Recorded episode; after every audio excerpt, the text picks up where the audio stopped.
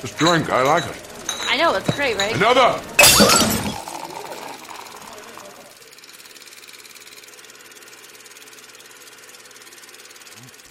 What is going on, everybody? Welcome to a brand new episode of Film on Tap, where we've got the tap that never runs out. Today, we've got an absolutely amazing show for you. Pretty jam packed. We got three huge movies to talk about. But before we jump on into that, we did want to address something, something that's been going on for the past several weeks, uh, something that's very important to the entertainment industry. So I'll let Andres take it away and uh, let the people know what's going on here.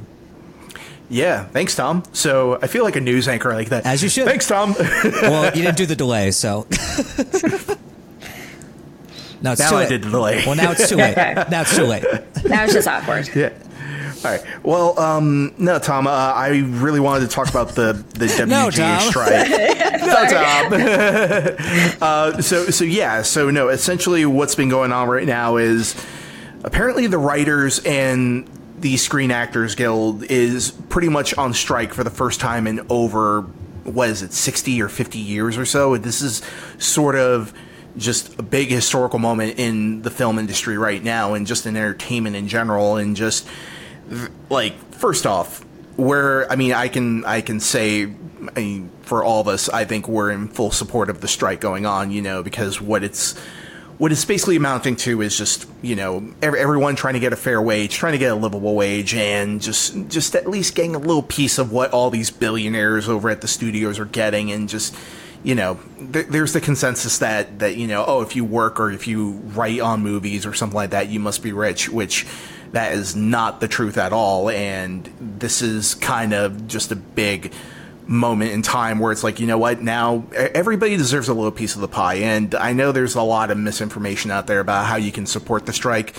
Um so many people have started saying that oh go cancel your netflix subscriptions. No that that's that's not necessarily the answer um, at all. But if you really want to support the strike you can actually go on and visit the um, the Writers Guild of America and the Screen Actors Guild of America, and you can actually donate to the Entertainment Fund as well too.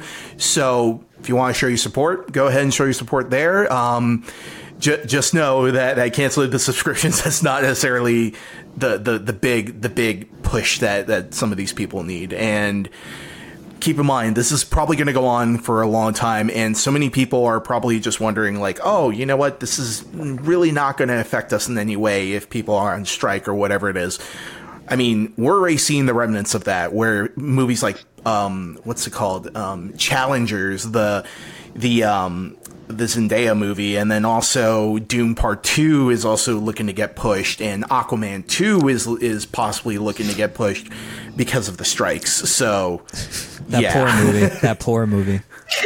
I, was, I saw Tom's face. I was like, oh, not Aquaman. Oh, anything but Not Aquaman. Aquaman. anything but Dune as well. But yeah, we're we're gonna be uh, so like the thing is we've not had a we've not had a writer strike in like maybe about like 13 or 12 years but we've not also had a screen actor strike for quite a bit of time and if you want to see the remnants of what happened during the last writer strike, I'll name three movies right now that people are just like, "Oh God, those are terrible movies." Like Transformers: Re- Revenge of the Fallen is probably one of the biggest casualties of the writer strike. Um, the Wolfman, the Benicio del Toro movie, and uh, Quantum of Solace, yeah. Quantum of Solace, yeah, Yeah. because those those movies they went into production without being able to change anything, and they're like, well, we got to make the release date, and so if you don't want an entire year of those movies. That's why you should go and support the strike. But also, just go support the strike because everybody deserves fair wages. So there you go. Yeah, I mean, I definitely agree. I mean, they should get what they deserve. Uh, I mean, there's a reason why we had a strike before. There's a reason why we're having now, and the fact that we have writers and actors on strike is pretty significant. And the fact that uh, you know studios and you know these heads of the studios, more specifically, are not really playing ball and that they're just almost waiting them out to see how far they'll go without getting paid or you know how long they're willing to go before they finally buckle which i think is really fucked up. Um, and yeah i think this is going to be a months long thing. This is not going to get resolved quickly. I think a lot of movies and shows are going to get pushed back. Uh, a lot of movies and tv shows have already stalled. So i mean good for them for holding true and i hope that they continue to do so. Um, i just think there's a lot of studios out there being a little bit greedy right now and it's you know been prevalent in all the news stories we've seen on the internet, and we're going to continue to read all that stuff. But yeah, I'm I'm on the writers and actors side, of course. Uh, I really hope they do resolve it. I hope they get what they deserve, um, so that we can get the entertainment that they help produce and help make that we all enjoy. So that's what I got to say about Damn. I don't know why when you say I hope they get what they deserve, it sounds like in a negative way. but I Oh, know come what you mean. I hope they How get dare. what they I, deserve. why? Yeah, if I said it like that. yeah.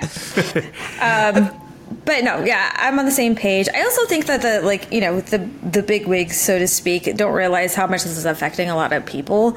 Um, you know, for example, I have a client where the mom is a hair hairdresser and I believe makeup for movies and shows, and she's Right. she has no work right now. I mean, you know, and they're on a one person income, so it you know it definitely affects a lot of people, and I don't think that they're considering that. And you know, when you're an actor who's only getting cents for residuals off of you know things that have gone to streaming, that's very unfair to get you know that low of money for work that you've put in, and it's in your contract to get residuals. So yeah, definitely supporting in that way. And they have also said, you know, don't stop going to movies, don't stop your subscriptions. Actors themselves had said this, so the best way to support is to, you know, go give money to certain, you know, organizations and stuff like that, um, and then go to the website as well. So Yeah, the the um, SAG and also um, uh, W. I mean.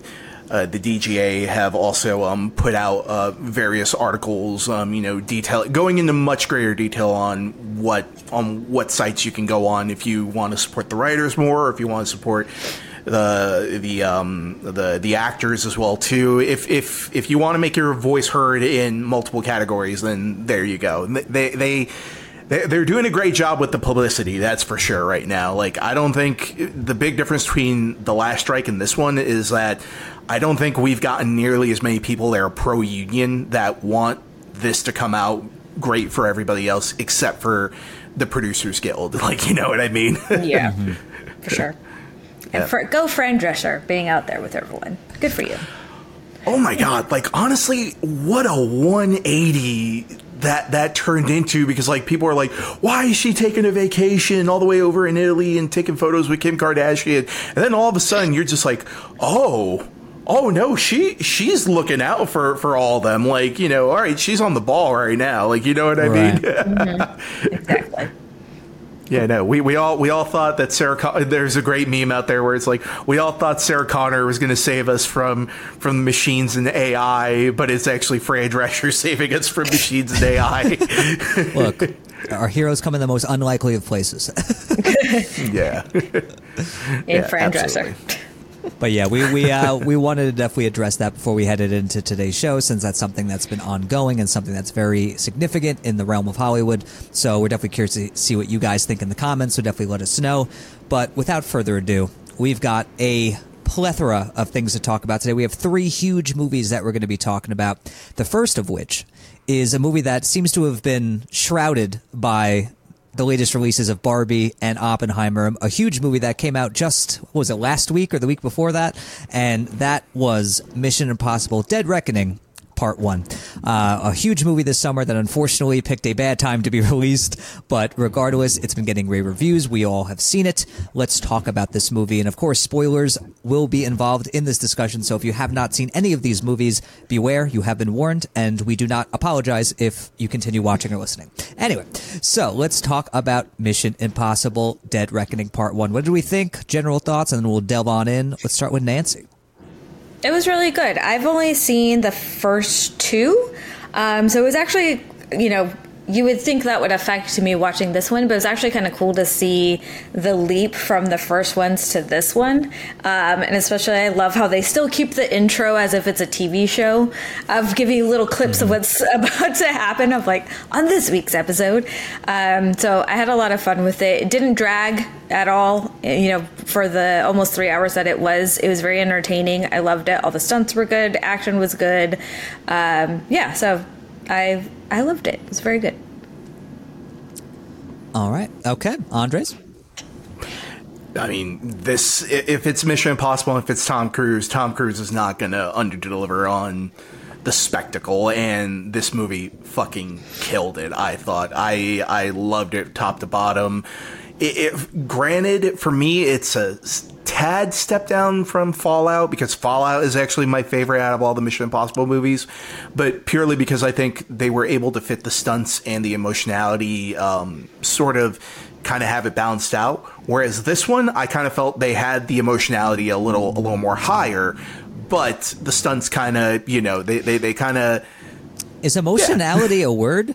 I, that's what I was thinking. See, it's about emotionality. I feel, I feel like you. I feel like you've said things so confidently in the past where I believe that is a word. Hold on, I'm gonna, I'm gonna look yeah. this up. All right, how about, how, about, how about, this? The, the, the, the, the emotional core, the emotional okay, core okay. of the movie. Uh, there right. you go. Well, no, it says emotionality is the observable, okay. behavioral, and psycho. Sorry, and physiological component of emotion. It's probably not what you were thinking of, but it technically mm. is a word. It technically is a word. You are but, safe today. Yes, but that probably wasn't the word you were looking for. Look, we do this so out wait. of love. Maybe it was the word I was looking for. Are, are you saying the stunts weren't as good? I will say that the stunts I feel in Fallout was actually a little better, oh. but th- but the stunts in this one are fucking incredible as well. Right. It's sure. it's just it's just like a slight like okay, all right, like if you've seen Fallout, I have not. You know, t- and there you go. oh, oh, you haven't seen Fallout? oh, wow. Describe. I just said I saw the first two. Oh, you never watched the other one? I thought you said you like you yeah. watched them progress. That's what I heard. No, I said I saw the no, first I, I, two, I heard the same and then thing. it was cool no, to see like Nancy the, the, first time where she was between like, the two. Yeah, no, she's only seen the first, first two movies. Oh, okay. Well, you're in for a treat. oh yeah, but um, I okay, but yeah, no, I, I freaking love this movie. I thought it was great. I thought the stunts were on point. Um, there's so many things that, I mean, can we all just talk about really quickly? how genius it is that Tom Cruise released a movie where he is battling an AI in the midst of a strike that one of the big things is, is the use is the use of AI. Yep, like, yep. oh man, Tom Cruise, you are just such a freaking genius. But yeah, I love the movie. Again, tiny bit of a step down from Fallout, but it's it ranks up pretty high up there in the in the the pantheon of Mission Impossible movies. you, really, you, really, had to think about that one. I would like to go on record yeah. saying my internet was fine all day, and then of course it chose this moment to cut out on me. What the hell? It's okay. We, we ran with it. Don't worry. Yeah, we're it. all facing technical issues today. All right. Yep. What I miss? What I miss? Nothing. We were just shit talking you a ton. So okay, thanks. thanks. As it should be. As yep. it should be. No. Yeah. So what I was saying was, I saw the first two, then I saw like leaped to this one. So it was kind of cool to see the leap from like the early movies to this one.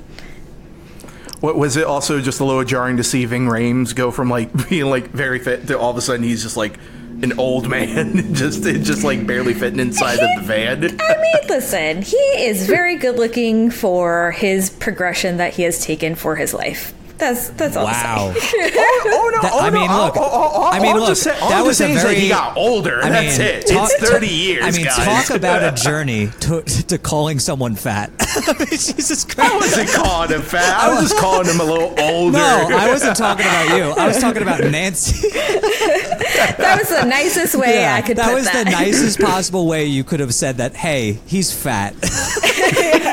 I guess Listen, you did, Andres. You said he barely fit in that van, so that is exactly what you were saying. Christ. Oh my god, that is exactly. Wow. I will Cheesecake, say, Ethan. w- watching this though, I was literally like, "Does no one fucking age? Like Jesus, everyone's faces were just gorgeous. Like screw you guys, no aging in these movies." Oh my lord! Oh yeah, and, and then also with, with having what's his name uh, Kittredge there from the first one. That that's a character that we've not seen. Like it's it's funny because you went from one two all the way over to to this one, mm-hmm. and Kittredge actually has not shown up in the franchise ever since the first one. So there oh, you go. That's funny, yeah. I did not realize that. Yep and he still and he still looks good for his age too. There he you does. go. See, everyone's yes, looking good. He really looks good for this point in his life. This progression he's taken at this point in time. He looks great. exactly. You're welcome. but uh, yeah, I'm definitely in the the same boat as you guys. I really love this movie. Uh, as a huge Mission Impossible fan, I mean, I was a gigantic fan of Fallout in particular. That still remains I would say my favorite in the series. I think it's the strongest. Yeah. It there's the stunts, just the intensity. It's just like this nonstop freight train of thrills and chills. It's amazing. But Dead Reckoning Part One has some of the best stunts in the franchise. There's a train sequence that's one of the best things the franchise has ever done. Full stop. There's an amazing car chase that's as entertaining as it is hilarious. Uh, there's an amazing corridor fight scene. There's a scene where Tom Cruise runs in a hallway of candles in a hallway of candles, people. And I, I shit you not, I said this in my review. I will say it again. I think he blew one of those candles out with the velocity by which he was running. he did. I, I, I saw your review Yeah. right It's the before I went to go see you the know? movie, It's- and then just and then this. and then literally I'm yeah, and then literally like I'm watching the movie on a huge ass screen. oh, and you then I'm probably just, know like, better looking- than me then. yeah. No, no, no, no, no. Be- because you had brought it up, that's all I was focused in on. I was like, oh, there it is. They're all going out. and and, and you was can right. so clearly, and you could co- so clearly see that when the two cops are pursuing him, they're barely doing anything to those candles. But when Tom Cruise is running, Oh, like man. you just feel this gigantic gust go past you just everything. feel like this huge. I'm telling you, it was beautiful. If whoever proposed the idea of Tom Cruise running through a corridor of candles, mwah, thank you, sir. Some heroes don't wear capes. like, oh man. But yeah, I love the movie. Let's talk spoilers about it. Our favorite parts, maybe some things we didn't care for. Go for it. Whoever wants to jump in first. Well, I really liked, um, and I apologize, I can't pronounce her name. It's like Pom Klementieff? Clementif? I think it was that, yeah. I, I think I think it, I think it is. She plays. Mantis. Yeah. Um, she was really good. I really liked her. I really loved seeing her in something new because Mantis is kind of like a silly character, and you know, which she plays great. I love her in Guardians of the Galaxy, but this she was just such a badass in it. I absolutely loved it. And again, spoilers. I did love when she, uh, you know, helped Ethan and the other girl whose name I can't remember, Grace, Grace out, um, and she was like, "He told me I would betray him." It's like, well, yeah, you, you he almost fucking killed you, of course. Um, so I, re- I really loved her character. I thought that was great. Yeah, she was a great like was- henchman character, which is very rare for like a series like this. Like she really made a mark. She even had like a little mini arc too. I was like, good for you. Mm-hmm, mm-hmm. Oh yeah, and what I'm hoping now is that she's going to be part of the team in the next movie. Like, Oh, I was talking with about someone. Pom Klementieff. Yeah, yeah. yeah. Well, Yeah. then that, that's 'Cause that's exactly what I was a- talking Oh, about. right. 'Cause she had a has pulse. She had a pulse. Yeah, Yeah, that's she had a why. That's exactly why I was like, oh, she come back. I, Oh, yeah. I, I, I would I, I would love that because she's fucking awesome.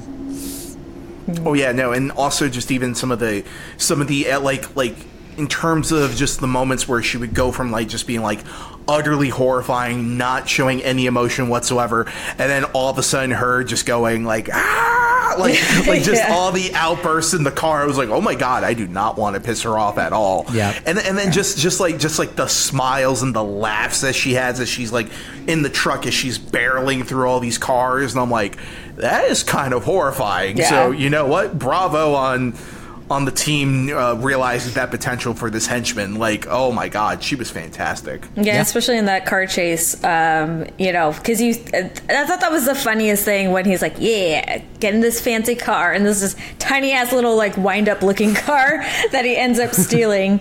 And I think uh, the, you know, you really do see her and her evilness because they're trying to avoid everyone. She's just basically like, fuck you! And then like backing up into everyone and running into everything. So I, yeah, I thought that was great. But also, like, why the hell is Grace such a bad driver?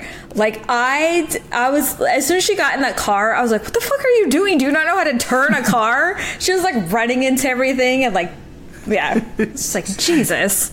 It, it, it just seemed like that, like they just had to add some type of character flaw to her character just to make sure that oh she wasn't like necessarily um, like she could hack into anything. No, not hack, but she could steal anything essentially. Yeah. So I think they they just kind of brought that in as a little bit of comedy, but. Honestly, I kind of felt that that comedic moment was earned because you could see the frustration in Ethan just going like, "Oh, can you really not drive? Are you kidding me right now?" Like Yeah. when she does the donut around the car, and then you see Palm Clementine like like her like her reaction where she's like, "The fuck are they doing? They could have gotten away." Yeah. Yep, It's yep, like yep. turn right, turn right. Yeah. you could easily turn right and you could avoid this entire situation. I mean, literally the fact that uh, that whole sequence was like they were handcuffed to each other. That was like genius. I love that. oh yeah. No, that that was fantastic. I mean, but oh my goodness, but probably probably my favorite um, stunt or sequence out of the entire movie was when um, when Tom Cruise when uh, Ethan has to jump off the cliff on the uh, on the motorbike, and then all of a sudden, they're like right right before that moment, he's like, "I can't do this. What what, what are you talking about?" And then Simon Pegg is on the other end, just like, "Ethan, you always do this, right? You have to jump it. Yeah. You're gonna figure it out." and you're just like. Oh, he's been through seven movies, and yeah, you know what? I, I'd be I'd be on the same page with Simon Pegg too. It's like Ethan, you could do this. All right, Yeah. stop complaining, figure it out. No, I, I I love the the context in which that jump happens because like we've all seen it in the trailers of him jumping off the cliff and it looks incredible, but the mm-hmm. context in which it happens is so great because there's like this urgency to it and it's like a no no choice have to do it kind of thing, and then that like cut of him just like colliding into the train and knocking that guy out was like the chef's kiss on that sequence because it was so funny and Cruise just sold the shit out of it. Yeah. Oh yeah. Because it was very, it was so unplanned, and I think it was great when he landed in the train. You could tell he's like so discombobulated. Like, oh fuck, what did I just He's do? like, I can't believe that worked. yeah, exactly. He's exactly. like, "Hi, uh, do you have the key?" And it's like, "Oh my god, he's still he's still like on the mission phase right there." It's that was so great. yeah. Yep. I will say I'm a little confused, which maybe you guys can clarify. I mean, Esai Esai Morales, I think is how you pronounce it. Oh, love him. I was like, fuck yeah, you back from La Bamba. Appreciate it. I was just thinking that too. La Bamba. That's the only time I remember Just for him you in. fans of La Bamba out there. Yeah. oh my gosh! A side note at the end when he's like Ethan, all I could think of when he's like Richie at the end of the movie. It's the best. Um, Okay, but I was confused because he basically says, "Okay, one of you has to die," because that's what the entity has told me. So, in order for this to work, one of you's got to die, and then you get the key on this bridge. So, why then did they go and like seek him out and try to kill him if they didn't have the if he didn't have the key? Wouldn't it have been better just to like not go there and risk getting killed and giving him the key? it's it's one of those things where where the entity, uh, as as it's called in the movie, knows knows that Ethan will always put his his life before anyone else's. So, in doing all the math of like, oh hey, that's you know, Ethan is not going to just sit there and not do anything. It's like no matter no matter, even if you told him that you were supposed to die, he was he was still going to do something. So I think that the entity did all those equations and basically figured out that like you know so, it's not that it's not that somebody has to die; it's that somebody will die. Right, but my point is that Yeah. then why would the why would Grace and um what's her face? I can't remember her name. Um, oh, Ilsa. Yeah, why would they then go seek him out on the bridge? You know what I mean? It's like he's telling them what's going to happen, and they're like, "Okay, we're going to do exactly that," instead of trying to change it or like, "Okay, let's meet up and have a plan." Like that's the part I didn't get. It was just it was it was weird in the sense of like, "Hey, this is going to happen. This is what i need to happen for my plan to work," and then they just go along with it. See, I, I- don't think that Grace was going along with it. I mean, I think that she was just running away, just, just just to get away from the situation in general. And then Ilsa was the only one that was really pursuing. Um, Pursuing La Bamba. That's all I can call it. It's Wait, just yeah, La Bamba. because didn't Grace have the key, which is why she was running from a cyber Yeah. out, and then he beat her, and then got the key, and then Ilsa was there to try to get the key back, and then she ended up dying because they fought. So, like, I feel like that makes Mm-hmm. makes makes sense. Because they fought.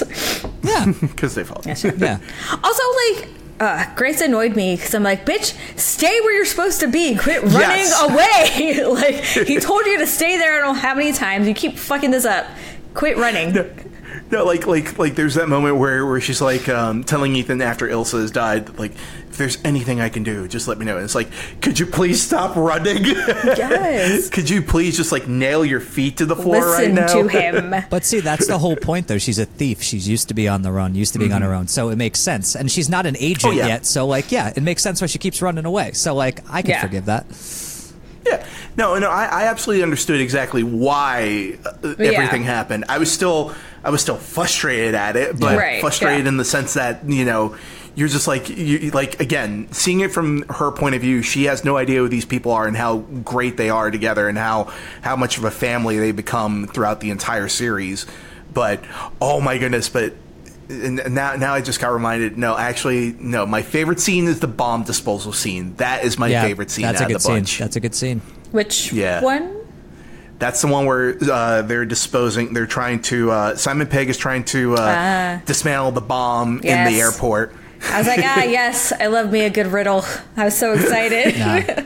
that was that was yeah that was the scene that sold me on the whole AI p- prospect of the movie where I was like oh it's like it's forcing him to reveal personal things about him so it can use it against you know him and his team and then the fact that there was nothing even inside the bomb canister was like the cherry on top I was like oh this is this is quite a little threat yeah, Yeah, I and really and, liked and, it. and and it also just kind of showed. I mean, I, I just love how it furthered the dynamic between the team because, like, all of a sudden they're dealing with a nuclear bomb supposedly, and then they're like, "We're not going to tell Ethan about Yeah, it. that He's so already funny. dealing with so much."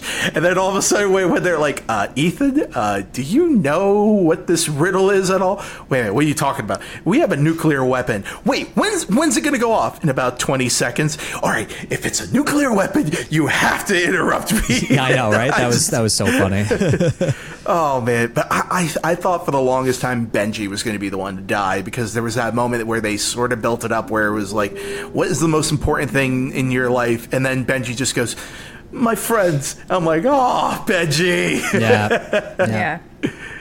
oh poor guy. But yeah, it's yeah no, but again.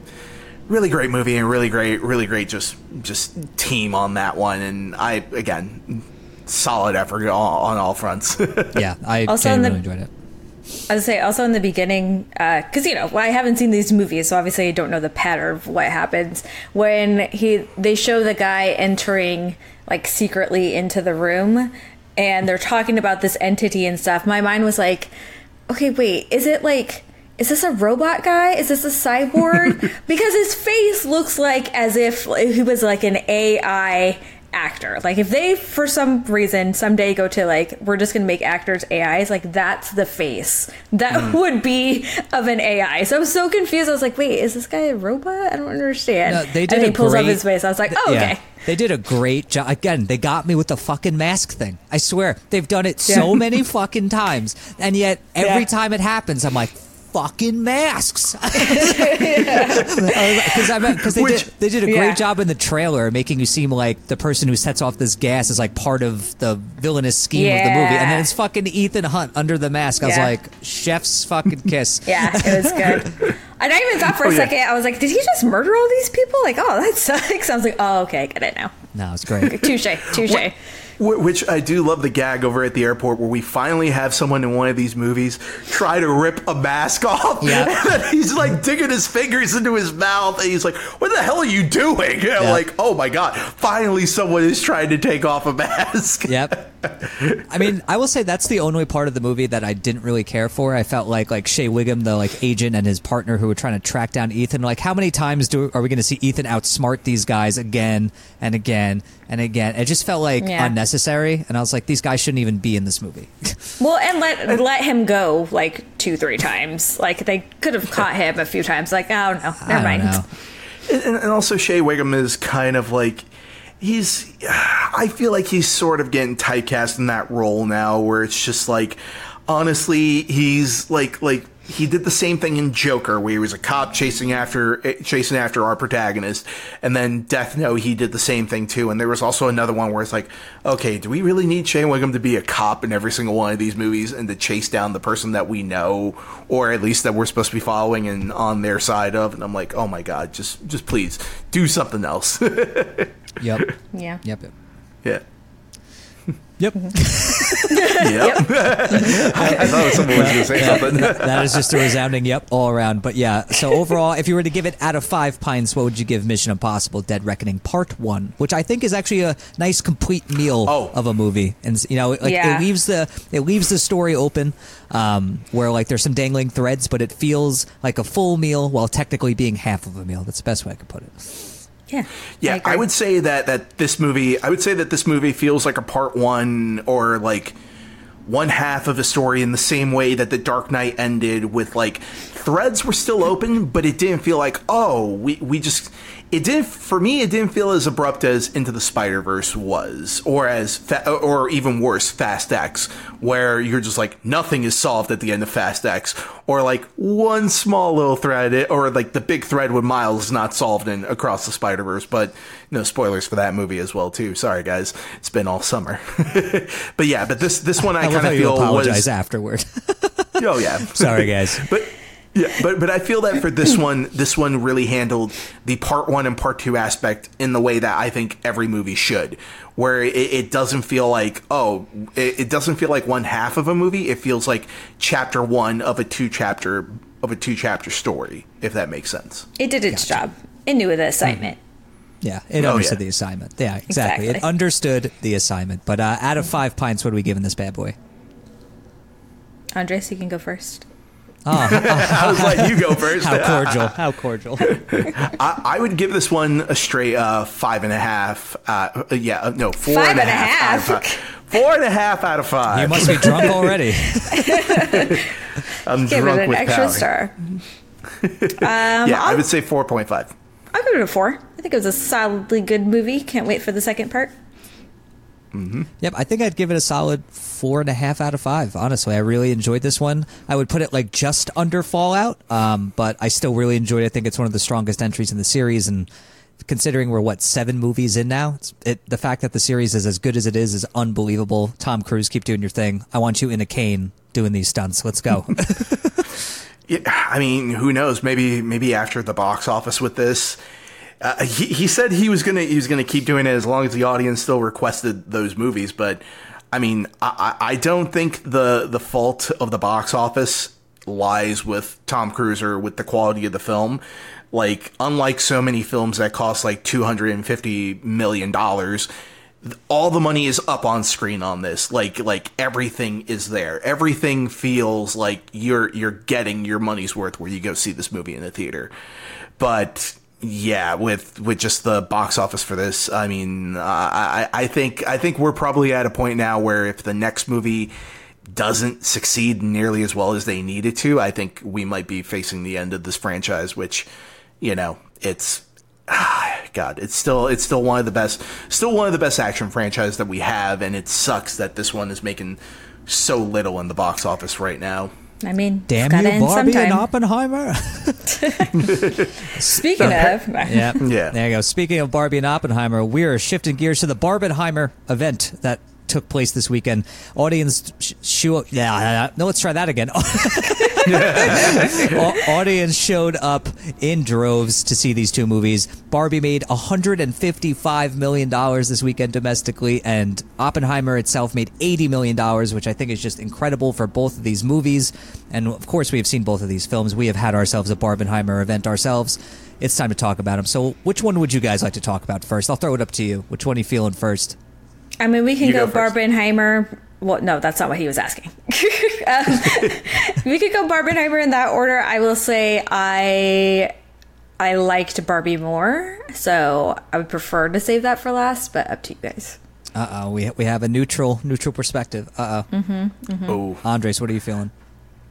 uh, I'm feeling I'm feeling we go alphabetical, but Alphabetical. Alphabetical. All right. yeah, All Barbie. right. Oh, Yeah, no, that's I know. what I was feeling. I know how alphabetical works. All right, so all right, so I'll make the executive We'll go call here. Barbenheimer. We'll go Barbenheimer. We'll Yeah, we'll- we'll start we'll with keep Barbie. it- Yeah, all right. keep so it let's true. Let's talk about Bar- fucking alphabetical. Fuck you. Uh, what an answer. yeah, what an answer. Um, yeah, so we're, we're going to talk about Barbie now. Um, let's delve into this one. A lot of hype going into Barbie. Um, I was super excited to see it. Not ironically, just genuinely excited to see this movie. It looked fantastic. What did we think about Barbie? Let's start with you, Andres. Okay, so walking into this, I was my expectations were through the roof on this one, just with Greta Gerwig and, and all the members of the cast and all everyone creatively involved. Uh, I was really looking forward to this one, really looking forward to it, and you know the hype was was at an all time high going to see it. And I will say, for the most part, it definitely succeeded, It- and it definitely was great in so many capacities.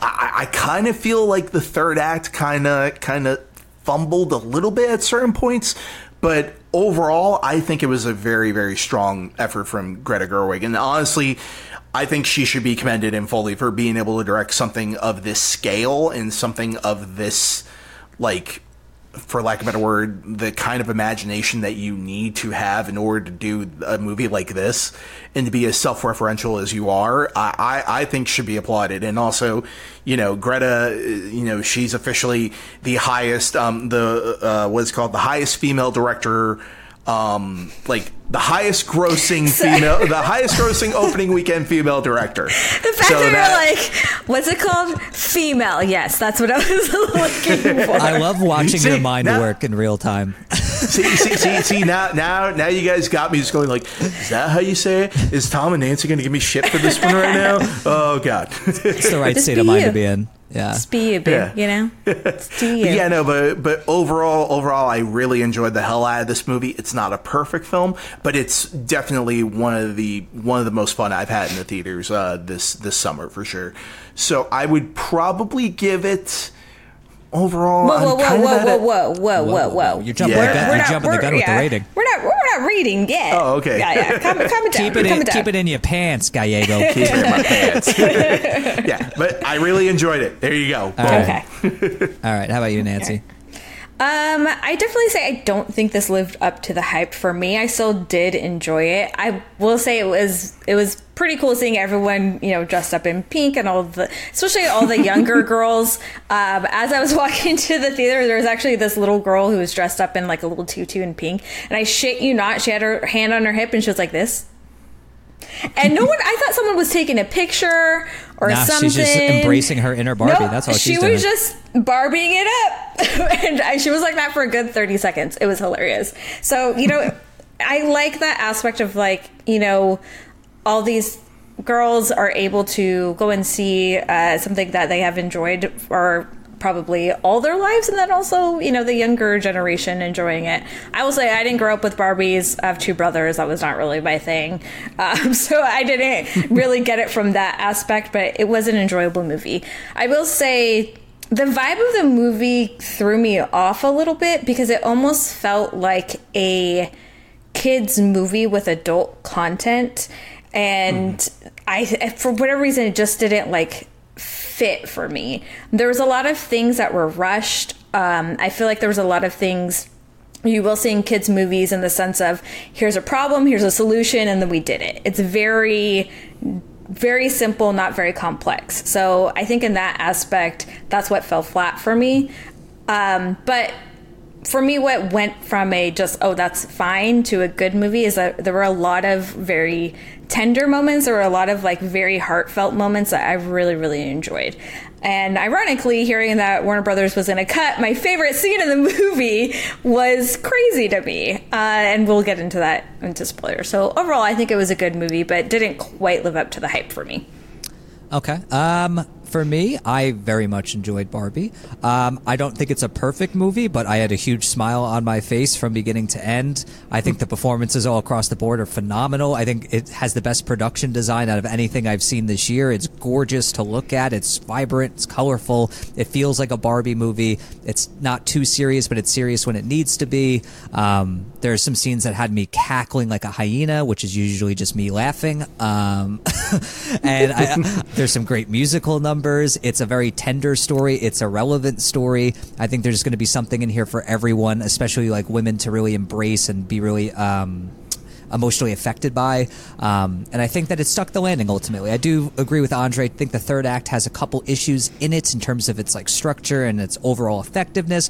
But I think at the end of the day, for a Barbie movie, it's way better than it has any right to be, and I really, really oh, enjoyed yeah. it. Um, so for you know, getting into the nitty gritty here, what were some things that we really loved about this movie? Let's start with Nancy. Like, Let's start with yeah. Nancy. I guess I'll, I'll, get into the scene that you know they were going to cut. Yeah. You know, it's a scene where she's sitting on the bench and she's kind of having this. It's almost like this existential moment where she's trying to tap into why she's there and like who's playing with her in the real world and kind of like what is her purpose here? And she's having all these like very sentimental moments.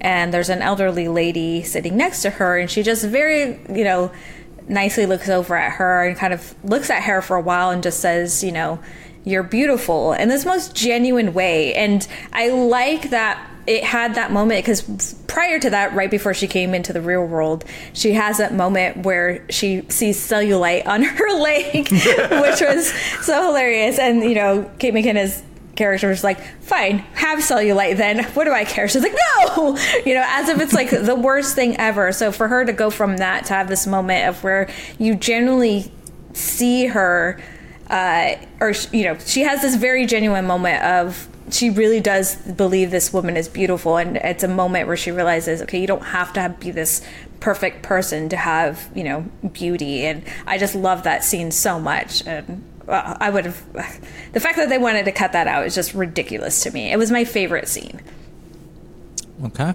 All right. How about you, Andres? Yeah. What was something that stuck out for you? I mean, for me, that's my favorite scene as well too. And honestly, I, I posted this up on Twitter where it's like, yeah, honestly, Warner Brothers wanting to cut that scene is very on point with them. I mean, granted, this is also the same company that decided to not release the Batgirl movie. That also decide that also um, this is a story that, that is not being talked about nearly enough. But they were uh, Warner Brothers during a test screening of the first Wonder Woman. They were trying to get Patty Jenkins to cut the No Man's Land scene for the very same reason that they wanted this scene cut from Barbie was that oh it doesn't really move the story forward. It's not really essential to the story, and it's like uh, it's like guys what about character moments? What about character building, guys? Like, have we not learned anything that? You know, sometimes we need a little moment that doesn't that doesn't mean anything for the story, but that gives us sort of an emotional core, something to latch onto all the way through. So, like, yeah, God, I, I can't believe they were about to cut that scene out of the movie. But I will say one thing that I really did love um, was the flip around for Ken at the very end, where ultimately he is the antagonist of the movie. Yeah, they did a good really job hiding that. yeah Yeah, I mean, we we went into this tra- I mean, we went into this movie on all the trailers, like not knowing exactly what the plot was going to be. Like we thought it was going to be, oh, Will Ferrell is trying to put her back in the box. Whereas Will Ferrell, like for as much as he is in the movie, he's kind of just sort of a very secondary character. Like nothing he does affects Yeah. the overall plot of the movie, which you know you could sort of have that be as a flaw. But Yeah. I think I think Ken discovering the patriarchy was fucking hilarious. That was really funny. and the fact that he thinks it has something to do with horses is even that was more I think, I, hilarious think, I think that was like my favorite line in the movie. He's like, once I found out patriarchy didn't have much to do with horses, I was out. it's like i don't really care yeah no i thought that uh, was it's- great It's hilarious. Oh my god. Oh yeah, but but it, but uh, but also like his reasons for for using that and for feeling that way, I think it was very earned, and I think they explained it all the way through in the movie, where you know they set up the little seeds in the very beginning where he's sort of not respected in that world at all, and then all of a sudden, the moment that he gets to taste it in in the real world, then all of a sudden he just gets drunk off that, and he just starts going, oh, you know, he carries it forward into Barbie Land, and it becomes like this giant thing. So overall, I, I felt it was very earned and very. Um, I bought I bought the conflict for for the rest of the movie, and I bought what because because here's the thing: if you want a movie to work, you have to have your antagonist be at least somewhat empathetic with the audience, or at least something where you go, okay, I buy that transition. Which oh my goodness, which what what is it called the the the the casa Mojo the- the- the- Dojo Casa has. that's a yeah, yeah Mojo Dojo Casa House. Yeah, we. I've been saying that all the time now. Oh my goodness! But oh, can, can we also just talk about Ryan Gosling's performance? Oh, he steals the movie. well, he steals the movie. Yeah, Yeah. My lord, is he funny? so My god. hilarious. Just everything love he does, the mannerisms, the line delivery, the Yeah. singing, the singing, so good. oh yeah i was Hmm. like dang is that him really singing he has a good voice like he Yeah, was La doing La Land would good. tell Oh, you yeah. otherwise. yeah exactly exactly but He i really Little likes think something ADR here and there. And I think, you know, he did do a really good job. I will say, for some criticisms that I've heard and seen, this definitely isn't a subtle movie. It is going to hit you over the head with its themes. Um, but I think also keep in mind it's not just for adults, right? They are trying to hit a mm-hmm. younger audience, so it is a little bit more obvious. And it's a Barbie movie. There, it, there's nothing subtle about this movie whatsoever. So the themes in terms of like America Ferrera giving her big speech and saying how hard it is to be a woman, like that is a very intentional. I feel like it's not meant to be subtle.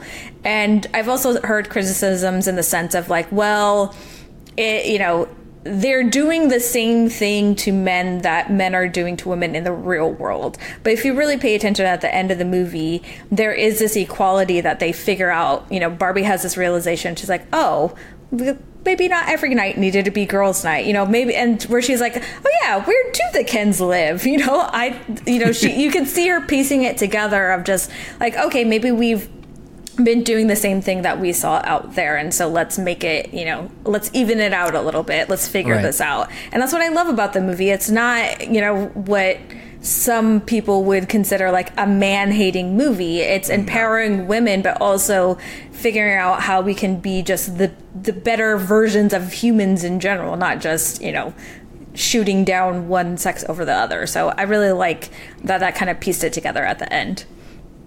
Yeah I definitely yeah, agree. absolutely agree.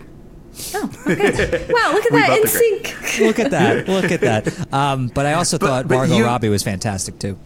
Mm-hmm, oh yeah. Mm-hmm. yeah. she she is she's fantastic in the movie. But I will say, probably one of my favorite moments is when she's like crying hardcore in front of in front of Kate McKinnon, and then all of a sudden the narrator comes in, and and was called Margot Robbie. I mean Barbie just goes, "I'm not pretty," and then the narrator comes in and goes, yeah. "Note to filmmakers: yep. if you're trying to hit this point, Margot Robbie is the total wrong person to cast for this moment." I'm like, yep. "All right, yeah. they, they know." Yeah, that was funny. Yeah. Or just oh, even oh, yeah. her falling when she's, you know, because she's still a Barbie. She's like just flops over and like starts yeah. Oh, crying oh, yeah. face down. I thought that was those little details are so adorable. I like them. Yeah. Oh yeah, or like also even just going towards some of the smaller details in the movie. I mean, like there's that moment where like Ken gets eh, very beginning of the movie, like Ken gets hit by the wave, and then when he's spinning around in the air, he sort of has like that little jerk where it kind of feels like someone is like turning him in the middle of the air. And I was like, oh, that's actually a nice little a nice little detail. Like it's like, oh, someone actually might be playing with this Ken in some alternate reality or in some dimension. It was just yeah, it was just it, it sold you on the fact that these are all still dolls at the end of the day. yeah, and I surprisingly liked Michael Cera you know, Michael oh, Cera oh, has, is as oh, yeah. not. Alan. We haven't, yeah, we haven't seen him in a while, or and Michael Cera has never been like one of my favorite actors, and I was pleasantly surprised. He was very funny just every time they would just like cut to his face, I couldn't help but laugh. It's always like perfect. It's always like perfectly timed. yeah. It, it, just also when when um, him and uh, America are literally about to drive off back into reality, and they turn, and then there's and then there's a cut to his face, like I'm never getting out of this place. It's like oh my god. yeah. Which which really quick. Um, um, I, I don't think anybody's really talking about America's performance in this um, she I thought was fantastic in the movie as well. And again, in that monologue, I thought she absolutely killed it. Although, funny story, um, Jen tweeted this out uh, not too long ago, so I want to give credit where credit's due. But there's that moment where she's having that huge monologue about how hard it is to be a woman, and then literally when the monologue ends, you like in the next theater next to us, you can hear the Oppenheimer bomb go off. and then, like, the theater started rumbling, and we're like, uh, oh, I mean, that's perfectly I mean, synced, I know, guys. Right? Like, that was about, hilarious. Talk about a mic drop. that's how yeah. good this speech was. Uh, yeah, no, I thought she was good. That is, I will say, that is one of the things I felt was a little bit rushed with uh, the relationship between her and her daughter. I feel like there just wasn't a lot of buildup. So when it, it just very felt like, oh, we don't get along, and now we do, and now we're fixed, and now it's good. And it just didn't feel like they went too in depth in that. So it, it was hard for me to get emotionally connected of like her trying to reconnect with her daughter and like all these things. And she, her daughter even says, you know, when she's making the drawings of the kind of weird Barbies, um, she's like, "Oh, you're dark and you know weird too. You just don't show it." And it's like, "Are you though?" Like, it just things like that weren't very like explored, and so it just kind of fell flat for me with uh, you know with America Ferrera, unfortunately. Yeah, I mean, I feel like the only real issue I had with the movie is that I feel like, and this is the problem I kind of have with Greta Gerwig as a writer, is I feel like sometimes she's a little self indulgent with her screenplays. I just kind of feel like some, Yeah. I feel like sometimes she's like really feeling herself and she like thinks she's super clever and like you know it's like too meta, it's like too on the nose. Like there's some like lines that are just like so like feel like screenplay y, if that makes sense, where it's just like someone really trying to show off and really try to like rattle this witty dialogue and banter that it just it drew too much attention to itself and it kind of took me out of it. Like I kind of more so liked some of like the subtle cleverness of the movie in terms of like you know the Barbie land and some exchanges between Barbie and all the other characters. But there were times where I kind of rolled my eyes. I was like. All right, we get it. Oh, you're trying to be clever. This is so cool. Like I don't know, just like there's those moments where I'm just like, eh, you kind of went a little too far here. Yeah, it, it- it felt very verbose in certain Yeah, moments where it's like, yeah. you know, nobody really talks like this in a movie. yeah, but no. also on top of that, it's like this is a freaking Barbie movie. Like, if if I mean, again, uh, that's that's sort of a complaint on my end, but. uh, You know, because of how over the top this world is, I was willing to forgive it a little more, but it was still somewhat of a knock towards the movie as well. Like, I think ultimately, probably one of my biggest faults with the third act is they start doing the thing that they tell you not to do in film school, where which is you know it's you're supposed to show it, not necessarily speak it. And you know they they even though it was perfectly executed and all this other stuff, I would have liked to have seen sort of that execution of the final scene with her and the person who created her to be sort of more more visual as opposed to seeing two people stand uh, together, if that makes sense. But apart from that, that's a very minor gripe for, for myself, at least. No. Yeah. Yeah, I, I, I agree with that. I will say the movie has one of the best endings I've seen. I've seen in a while. I, that I whole scene I where like you think she's like, feel oh, yeah. Oh, I thought don't it was know hilarious. how I feel about Like- it. It was funny, but it's like I don't know how I feel about ending it on a joke like that, where you just had this like very serious moment about her like becoming a human and doing all the thing. It's kind of like, oh, okay, I don't know. It's I don't know, just it worked for me. Yeah, it was funny, but yeah, it was funny though. I will say.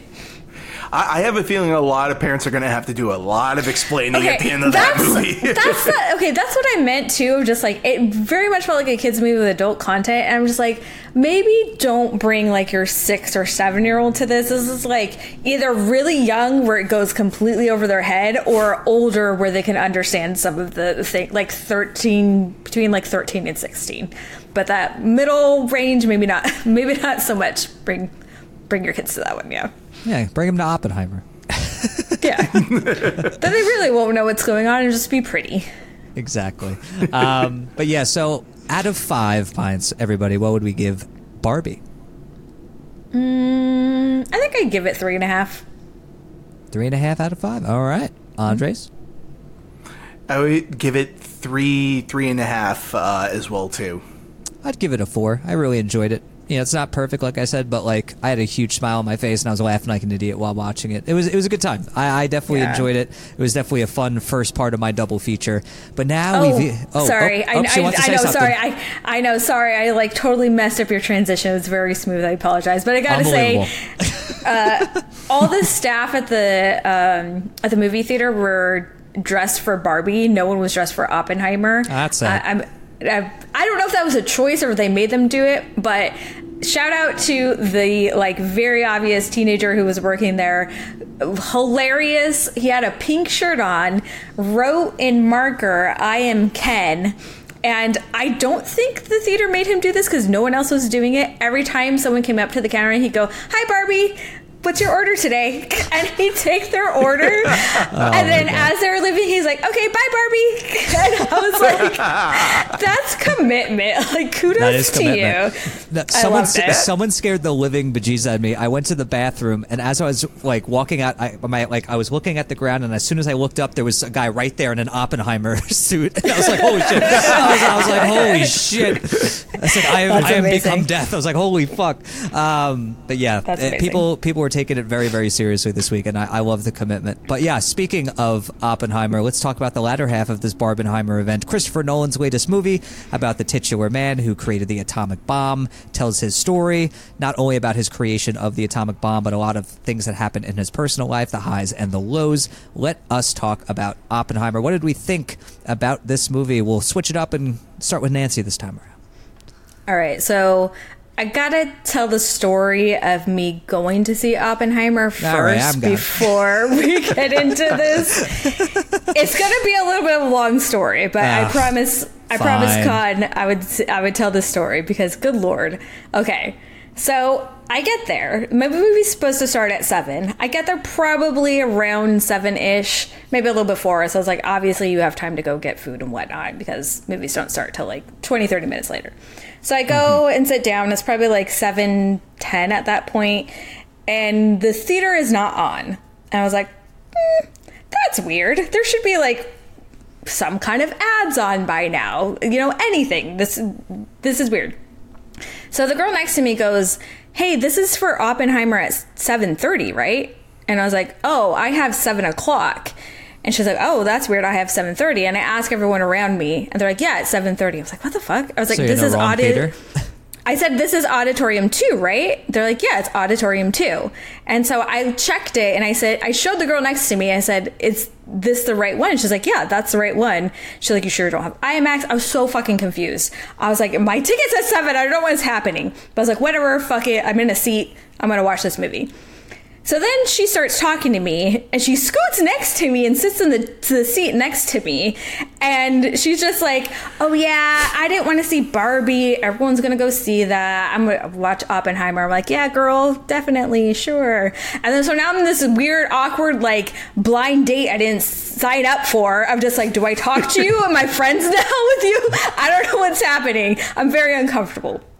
So then someone comes in and she's like, You're in my seat. It's like, Oh, fuck. I was like, Look, can you help me out? I don't know what's happening. She's like, Yeah, you bought the ticket for the wrong theater. I look at it and it's for fucking Visalia. When I went and visited home, and for some reason my brain kept telling me it says Valencia. Visalia, for anyone who doesn't know, Visalia is two and a half hours away. So it was, it's not like I could rush over to a, the theater that I bought it for and watch the movie. So I was like, oh, fuck. And there were no other showings I could get into. So I was like, okay, I'm going to slip in the back. Maybe it'll be fine. And then people start showing up. I was like, fuck, nope, that's not to work. So I go and sit in the little love seats where it's two seats. I was like, cool, I'm to sit here. I bet you no one bought this and all the trailers start happening. I'm like, yes, cool, good, good, good, good. We're getting through the trailers. Then the movie starts. I'm like, yes, awesome. Then these two bros walk up and are like, you're in my seat. I'm like, fuck. Right as the movie's starting. So I had to go and sit in the second fucking row to watch this fucking movie. And now my eyeballs hurt from watching this movie like two inches away from my face. So with that being said, I need to give this movie another shot because it was awful watching it like a foot away from the fucking screen. My That being question is how you got into the theater if it was for a different theater. Yeah, no, they, Yeah, they that's- scanned my ticket and everything. They're like, okay, walk in. I was like, okay, cool. So, not good security. If you want to sneak into the Regal Theater in Valencia, you probably can. Go for it. Oh my god. What Dear a what a wild ride this was to see this fucking movie. so yeah, that's my story. But anyways, um I enjoyed this. I feel like it dragged. I hate to say it dragged the first 40 minutes. It dragged the last 40 minutes. I was like, good lord, I felt the three hours so much in this movie. But I will say visually, it was great from what I could see. I was going a little cross-eyed from being so close. Um, but it, yeah, uh, acting was great. Uh, some of the dialogue, I feel ironically what you guys were saying about barbie i felt about this some of the dialogue is like this is way over my head. It's just too much. Um, ironically i feel like i would have enjoyed it seeing at home first so i could digest all the information and then go see it for what it is visually and like actually be able to enjoy it because it was a lot of fucking information being thrown at me you could see it with a decent seat. yeah well, i don't mean visually like uh, the information that was given because to no me movie would be enjoyable in the second row. I remember. Oh, God. I, I vividly awful. remember when Inception came out. My sister and I were able to see it. We were able to see an early screening of it, and it was like, and it was like first come first serve. And by the time we got into the theater, and we had been waiting like for six hours on this line because it's like you can't guarantee you're going to get in. We get in, and we we maybe get a seat in like the third or fourth row, and the screen's massive, and we're looking at each other like two and a half hours of this. Here we got. I remember the entire time. Just think, Inception, a movie where you have to try to grapple with everything that's going on intellectually, and then try to take in everything that's happening visually. And I remember we couldn't see the full screen, so I was like, "Tell me what's going on on the left side of the screen. I'll tell you what's going on on the right side of the screen. We'll piece this motherfucker together."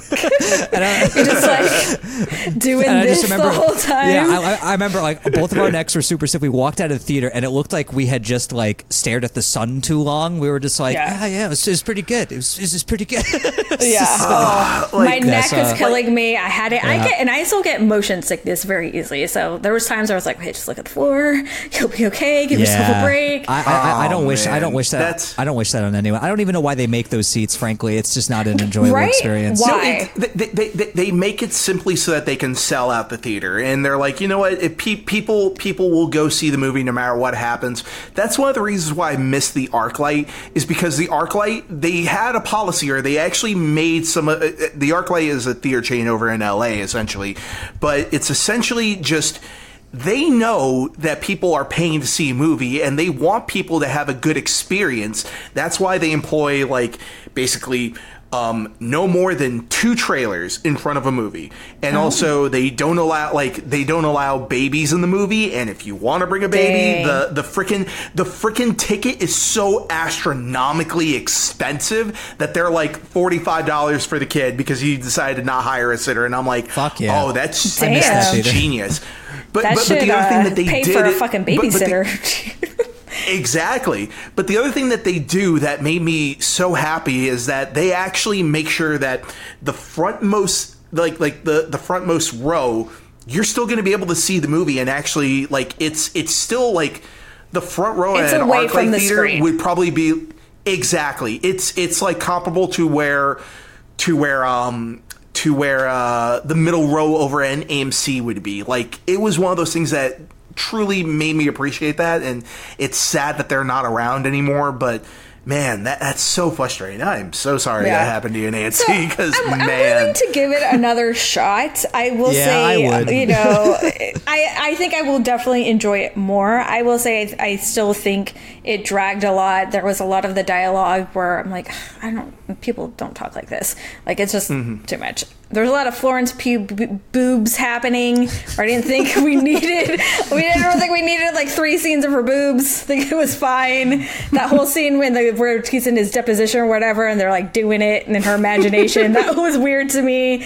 Uh, but yeah, I overall it was a good movie. Just like those things, I was just like I could I couldn't get past. Sorry, What a, what, sorry, a, what a review! Nolan. That was a roller coaster ride. sorry, Nolan. My bad. so you enjoyed the movie? I don't. I don't, I don't even know how I feel about it now. Just ish. All Enjoyed right. it Well, ish. um, so Andres, what did you uh, think about it? yeah, top that, Andres. Oh, I, I freaking really love this movie, guys. All right, but um, okay. So first off, Nolan had kind of gone down, like like his last two movies were kind of a little hit or miss for me. Like I liked Interstellar quite a bit, but the thing is, it didn't feel like it was the pinnacle of what you know um, Inception was, or what. I mean, you know, we're kind of on a downward downward slope with Dark Knight Rises as well too. Oof, and I think it all and Tenet was probably the worst one where like literally I couldn't hear shit of what they were saying at all. And I will say they fixed it for this movie. He finally took the advice and just basically did not fuck around with the sound nearly as bad and it was perfect. It was balanced out. I could hear everything in the movie, even with Ludwig Göransson's score being as bombastic as it was. I feel like I didn't miss a single. Yeah, it's it's pretty out there, but yeah, but like No, I just with love you saying bombastic. Bombastic. Radiotastic, but Thank But- you. but That's even- exactly what I was thinking. that, that's all I was thinking about. I was Yep. like, oh my god. but but even with that score being as loud as it was, I feel like I never missed a single line of dialogue. I thought the performances were, you know, I mean, Cillian Murphy is the one that's leading the entire the entire thing. So I think it was very subjective in terms of making sure that that performance was great, but also Robert Downey was fantastic, I thought, as well. It, it, felt like for the first time, it was like, oh my God, Robert Downey actually cares about acting again. Like he's not being Tony Stark. Like, you know what I mean? But, um, I thought he was great. Uh, you know, I will say that some of the female characters are kind of a little, you know, uh, uh, in, in, terms of the writing, it's kind of all over the place. I think Florence Pugh's kind of writing was a little, yeah was a little all over the place. But apart from that, I think Emily Blunt did a, did a great job with yeah. what she was given. She had that yeah. one scene. Woo! Yeah, that. Oh yeah. That I feel like when we finally got to that scene, I was like, okay, yes, do do that. like I don't know what we yeah, were doing before. Because I feel like because I feel like aside from that scene, she didn't really get to do much in the movie. Yeah. Mm-hmm. oh yeah but but also but also even talking about just some of the more technical stuff about the movie i think nolan's direction was fantastic oh, yeah. i think mm-hmm. i think the movie it does do something a little different with that not a lot of biopics do which is reinvent how you tell the story which this movie feels like a stream of consciousness it doesn't feel like here's one scene here's one yeah. scene there's like three scenes within a single Mm-hmm. within a single two minute moment, which I know that might get a little long after a certain point, but it sort of almost goes to what the feeling of reliving a memory sort of is. And I thought that was a really different way of telling the story.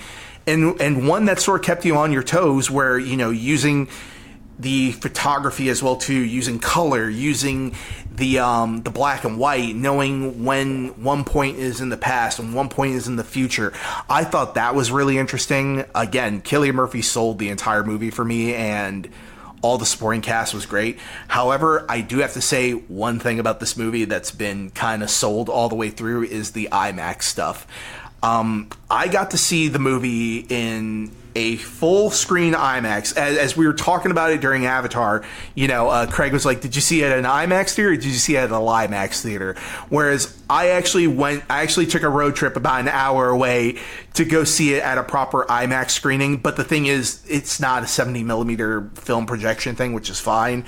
Also, so many of the film projectors all across all across the U.S. have been breaking down watching this movie, and I'm oh, like. No Oh my goodness. But I will say this movie really does benefit from that gigantic screen and that huge aspect ratio that when it comes to sort of the more intimate moments in the movie there is sort of a uh, like like again like I said there is sort of a an intimate an intimate feeling with all the characters where you just have Cillian Murphy just being in this very sort of almost uncomfortable close up, but it's yeah. it's meant to put you as an uncomfortability. It it's meant it's it's meant it's meant for you it's meant for you to get inside his head, and I thought that worked really well. But the other scene that I thought really benefited from the IMAX aspect ratio was I mean, come on, the the big showstopper at the entire movie, the bomb. I mean, yeah.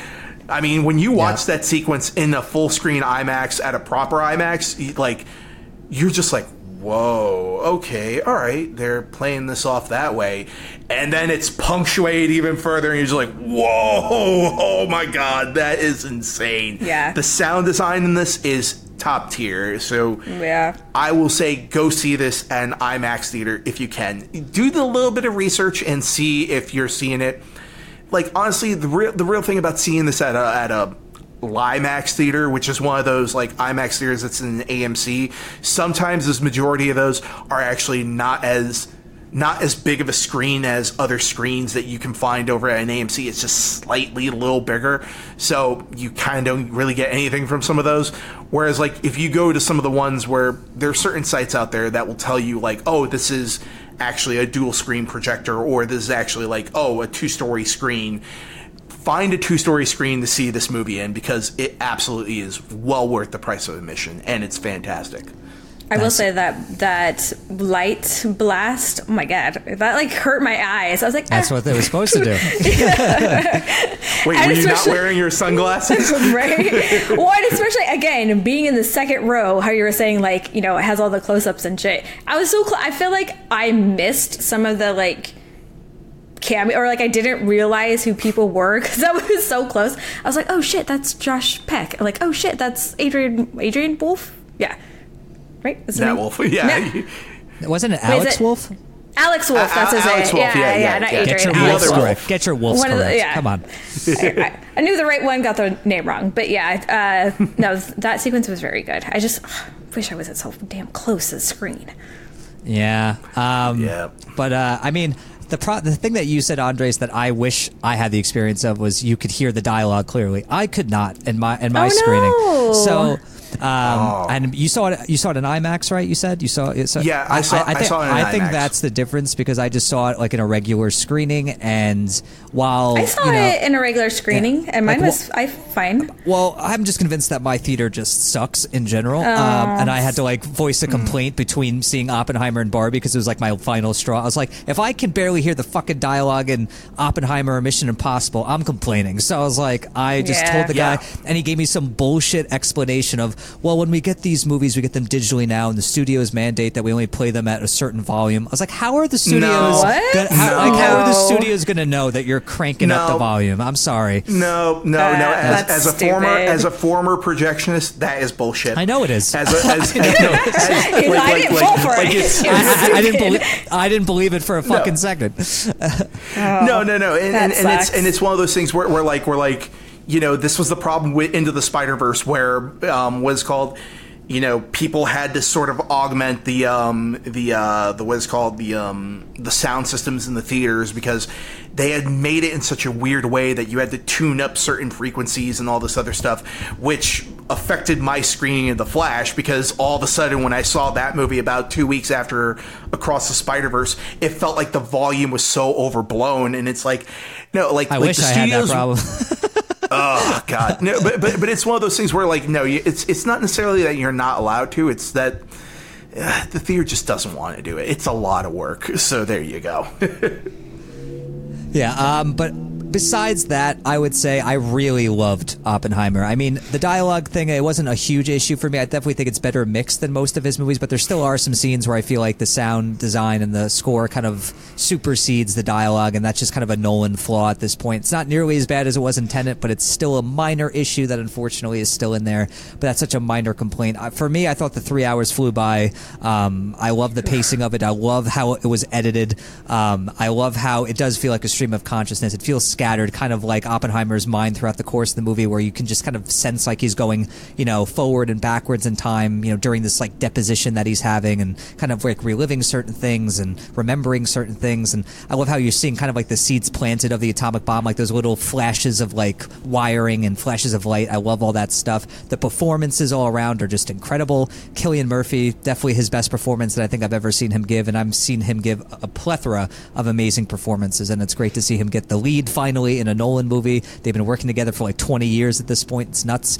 Um, and I think that the rest of the cast, I'm going to try to see if I can name as many people as I can remember. I mean, Jesus, you have Cillian Murphy, Robert Downey Jr., Emily Blunt, Florence Pugh, Jason Clarke, uh, Josh Peck, Josh Hartnett. Uh, Oh yeah, my Josh Hartnett. I forgot to mention him. Jack Good for him. Quaid. Yeah. Uh, oh yeah, Jack Quaid. Rami Malek May shows up for like Oh. a scene. yeah. That was so Uh, funny. I was like, crazy. oh, Ro- Oscar-winning Rami Malek. And no he has taker. like one scene in the movie. It's crazy. Which he, he kind of One saves scene the where day. he's just giving paperwork. yeah, but Yeah, he like I- I he mean- in a weird way like saves the day in a sense, which I thought was hilarious. Yeah. With like he, has this one little like cameo where, and again, it, I feel like it is set up of just like here's this Oscar winner who's just taking notes in the background and not saying I anything, know, and then he like crazy. I'm shows like, up. I'm like, this guy's won an Oscar, and he's like this bumbling, super quiet guy. I was like, what? yeah, I thought that was hilarious. yeah, but I, but I feel like everyone in the cast kind of like got their little moment to shine, which is nice. I mean, Yeah. thank God they only gave Josh Peck like two lines because I just couldn't take him seriously. I'm sorry. It's like Yeah. I'm always going to see Drake It's and fair. Josh. It's it's just it is what it is. Luckily, they Yeah. gave him like two lines, so it was fine. But ev- So everyone, in the ca- everyone in the cast is great. Robert Downey Jr., like you said, phenomenal. It was great to see him do something besides Iron Man and kind of shed the armor of that, shed the personality Yeah. of that, and do oh, something what's different. his face from uh, Suicide Squad? The dot guy. He was very good. Um, Yeah. Oh, David Yeah, Dastmalchian. yeah, he's Yeah. already- Yeah. Christopher Nolan loves him. Um, I mean, there's so many freaking amazing people in this movie. Everyone's firing on all cylinders. Love it. Yeah, Alden Alden All, Ehrenreich, he was uh, great. Alden Ehrenreich. He was fantastic. Yeah. Is he yeah, the- Aaron Reich. There we go. Yeah. Is he Yeah, the one who plays uh, Green Goblin or whatever in the Spider-Man Two. No, that's When- Dane DeHaan. No, no. He was also in the movie. which is another, Okay. which is Okay. another great I was like, one. I know he was in it. Which one's this guy? I can't remember no, literally, it got to a point where I was like, "Is there anyone in Hollywood that isn't in this fucking movie?" yeah, Yeah, that was Be- all. Be- Benny Benny Safdie's in this as well, yeah, he- but Ken- it's Kenneth like, Branagh. Oh, Kenneth yeah, yeah. Branagh. It's like, oh my god! It's like Yeah. who who isn't in this movie? Like it was kind of the joke of like, oh, when whenever when they were still casting this movie, they just kept like throwing like casting announcements for this, where it's like Kenneth is in the movie, this person's in the movie, this person. It just seemed like every week there was somebody that was being hired for Oppenheimer, and even one of my buddies, uh, Zane, who is who is a SAG actor as well. It was just one of those hilarious things. I was like, Zane, come on, tell t- tell me tell me when you're going to tell me that uh, you're in Oppenheimer now, and he's like, dude, shut up. I'm like, dude, everyone's in this fucking movie, man. That's amazing. But, Oh, uh, we didn't even but to mention Matt answer your Damon, how question, funny. Uh, yeah. Oh, Matt Damon. Oh, Oh. my God, how we did we, forgot. forget I Matt. Damon? Yeah. exactly. He was really Matt great. I really- Damon. yeah, Matt Damon. No, he, he, no, he was him, great you in the movie. He was great in the movie. I mean, everyone's solid. I'm also loving this Josh Hart Renaissance, if we can call it that. Yeah, good for him. I mean, he was actually very good in this movie. I, I was really impressed. I feel like maybe his little uh, departure from acting for a while was a good thing because he came back and I feel like he's been delivering some fantastic performances. So yeah, really He happy with that. He, he doesn't have that uh, like teen heartthrob stigma with him. I feel like- anymore, like, which is honestly, great. kinda- Good for him. Yeah. Yeah, which which also kind of feels like Nolan, like every single, like some of the people that, that he's worked with in the past have all auditioned for Batman in one sense or another. Cillian Murphy auditioned for Batman way back when in the day. Josh Hartnett auditioned for Batman. I mean, so many of the people that that, that he's met on those Batman movies, it kind of just feels like, you know what, we're just gonna keep you around, and then we're gonna we're gonna wait until the proper moment to give you this really great movie at some point. The- the- there, there's a joke going around of like, what European accent is Christopher Nolan going to give Kenneth Branagh next? Oh yeah, because uh, freaking um, freaking he he did that accent in Dunkirk as well. And that was yeah, hilarious. Dunkirk, Tenet. Oh god. yep, it's fun. But uh, yeah, aside from the performances, visually the movie's stunning. The bomb sequence does not disappoint whatsoever. But for me, take away the bomb sequence, my personal favorite scene in the entire movie, which I think should solidify its entering into the best sound mix category or sound design, whatever you want to call it. Is the scene where he's like about to celebrate the bomb being made and he's in the hmm. auditorium. And it's like this mixture of celebration and horror where he's conflicted about whether or not he can celebrate because like he's picturing dead bodies and charred bodies and then he's also seeing people laughing and cheering. And it becomes and then you see like the background like vibrating like because he's having this super panic attack and it's unbelievably brilliant. And it's just like it's one of the best things i've seen all year and it was so unique Cutting out the cheers was very smart. And That was so you- good. It, Yeah. because I feel like if you had it in, it would take away from the fact that like he kind of is starting to realize like, oh, this isn't okay. Um, and when he delivers the line like, "Oh, I just wish we had it earlier for the Germans" or whatever, and you don't hear that cheer. Um, I think it made it so much more effective. Of like, you could tell he's just trying to sell this, but he doesn't really believe it. So I agree. I think it was a really good use of the sound to make the scene more effective. Oh yeah, and it was utterly haunting at points Yeah. too. Like it, like it was just it was like it it, it, re- it really got you under the skin of uh, Oppenheimer in terms of just you know everyone's celebrating, but it kind of feels like everyone's dancing on the graves of millions of people who just got eradicated in Hiroshima, which know again it's it's one of those things where where people where people just kind of go like oh well there there's not necessarily the threat of nuclear war or something like that. And it's like can, you imagine what it must have been like at that point in the 40s as well where all of a sudden you were just like you know what? You could literally just be you could literally just be living your life and then all of a sudden a giant bomb gets dropped. Like Eh, that that like I th- I have I've never thought about those kind of those kind of terms in so long since history class but then seeing it played out in this film it was just I don't know it made it seem that much more that much more horrifying and that much more just that that was a probability at one I mean that was that was a possibility and that was a that was a a, a genuine fear in the country at one point. So yeah amazing amazing scene And even I'm before that, though, what, not- what you okay yeah go for it yeah i'm sorry Oh no, no! I was just saying, even before that, not really knowing that what the bomb is going to do or its effect, they're like, "Yeah, we may actually accidentally Yeah, blow we up may the destroy the world." atmosphere. My bad." yeah. just all that. Yeah, but I'm curious. I'm I'm very curious though, because like when this like um, re- reveal happened, I didn't know how I felt about it. Like it took a while for me to like accept it and like believe it. Of like when uh, they reveal that like Robert Downey Jr.'s character is like the one kind of orchestrating this whole like indictment of Oppenheimer, and he's like the guy who's like pulling the strings because he was like embarrassed in court one day, and I was like, would someone really be that petty that they would do that just because some guy made a joke about his like work? And then I was like, I maybe I think so. I think so. Well, it, and it's hard to say because this is based off of you know yeah, real life events, so it's hard to how say much if that is true, how actually much isn't true. I don't know. Right. But I think it went beyond that. I don't think it was. I think that was just the starting point. I Yeah. think he had a lot of ego, and like the guy says at the end, like maybe they weren't even talking about you.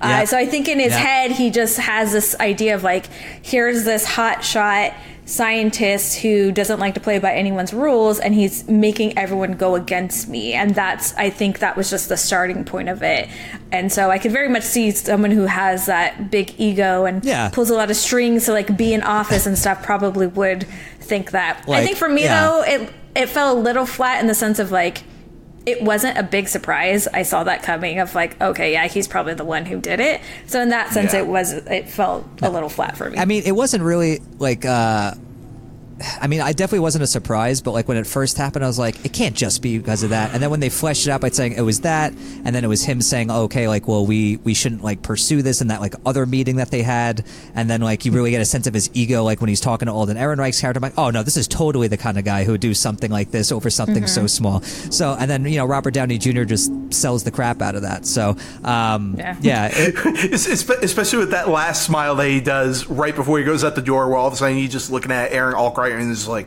like fuck you. "Son of a bitch," and then all of a sudden he just goes, yeah. Gotta play it up for the just gets cameras. that big ass smile. You're just like, "Oh my god."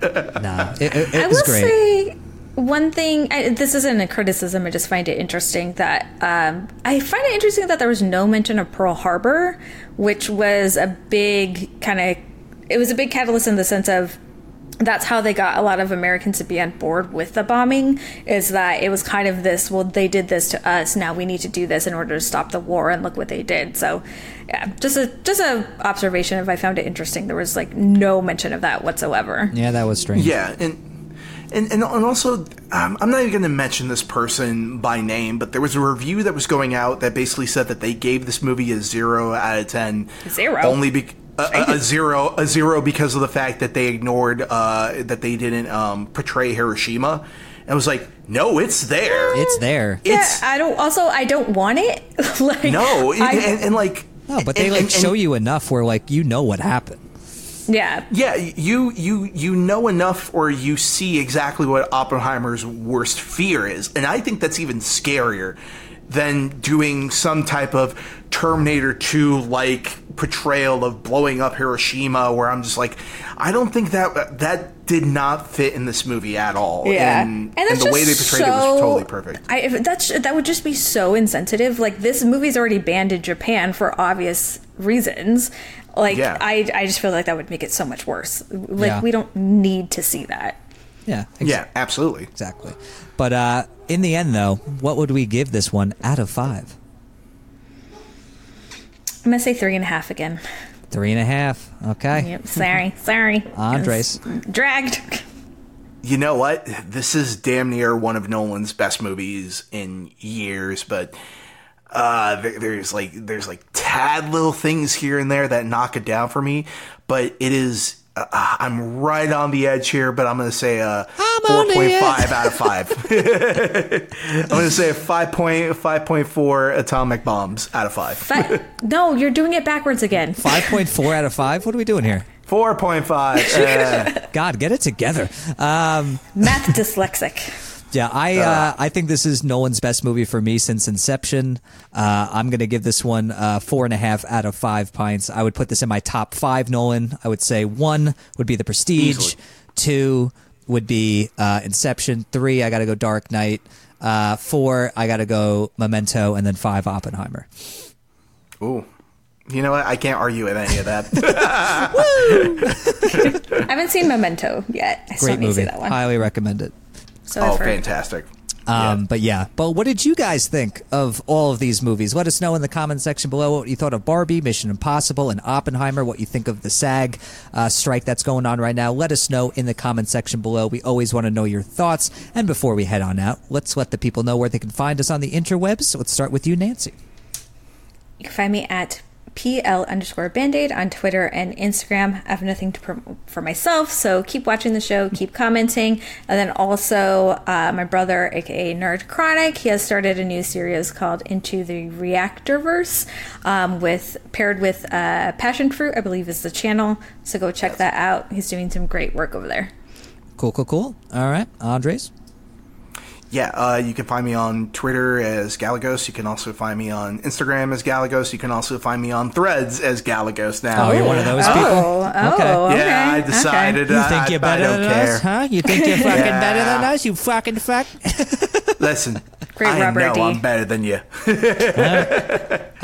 Yeah, um, and then you can also find me here chatting movies with my fine co-hosts. Then you can also find me on the High Voltage Media channel, and that's it. You're such a little shitbag. uh, but yeah, you, you can find me on Twitter and Instagram at Tom Shadowbash. You can find me on Facebook and YouTube at Shadowbash Reviews. Uh, and you can find me here on the Film on Tap podcast, where we're going to be doing this every other week, as per usual, uh, talking movies, doing all the stuff that we love doing. And until next time, everybody, thank you for tuning in to another brand new episode of Film on Tap, where we've got the tap that never runs out.